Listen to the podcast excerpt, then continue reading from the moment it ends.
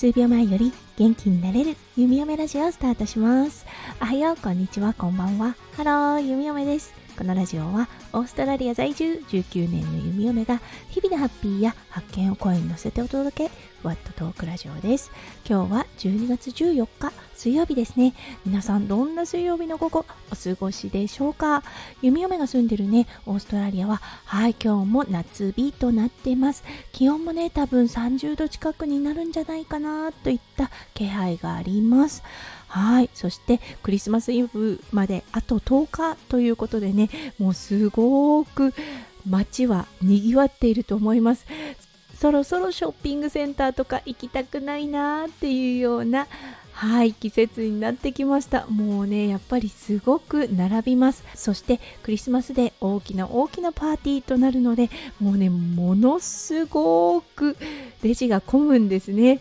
コロナ禍でオンラインショッピングが発達したとはいえねやはり今年も混むんじゃないかなと思う弓嫁です、はい今日のテーマだったんですがその関連とはなりますがオーストラリアのクリスマスについてお話ししたいと思います。それでは今日も元気に弓嫁ラジオをスタートします。おそらくね去年もこの時期同じような話題をしたかなと思うんですがやっぱりねオーストラリアと日本のクリスマスってねすごく違うなと思うので今日はそのお話をしたいと思います。はい。日本でねまず一番のイベントというとクリスマスイブになりますね。うん。オーストラリアではクリスマスデイです。はい。もうねクリスマスデーがもう一番のねイベントの日というような形になってクリスマスイブ、うん、もうね日本で言えばクリスマスといえばイブっていうような感じになりますが、はい、オーストラリアではもう本当にクリスマスデーがメインとなり、クリスマスイブっていうのは、まあ、25日のクリスマスの前の日でいろいろ準備をする日っていうような感じかなって受け取れます。そしてクリスマスでツリーの下にたくさんのプレゼントが用意されています。家族の方が集まる場合は各プレゼントに名前が書いてあってみんなで集まった時にそれを渡してはいあのプレゼント交換というかねプレゼントを開けてみるっていうような日になっています。そして26日はボクシングデーとなってこれも国民の休日となっています。クリスマスの歌歌う、うん、はい、はい、うん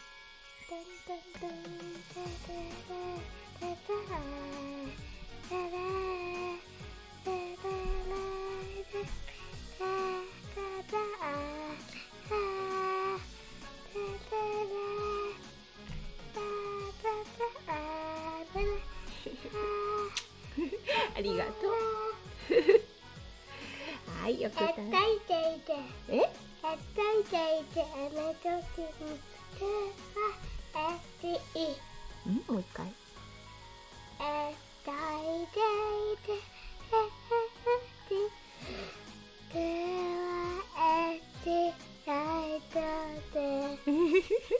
エビシーの歌歌ってたの？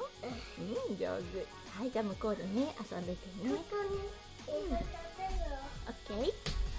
はい息子くんのクリスマスソングもちょっと入りましたね ちょうどクリスマス関係のお話をしていたので良いのではないでしょうかはい、弓嫁だったんですが、息子くんのね、ゴッドファーザー、名付け親の方がいるんですけれども、その方にね、いつもクリスマス招待していただいています。ただね、今年は弓嫁、クリスマスデーがお仕事の日となっているので、今週の土曜日に誘われています。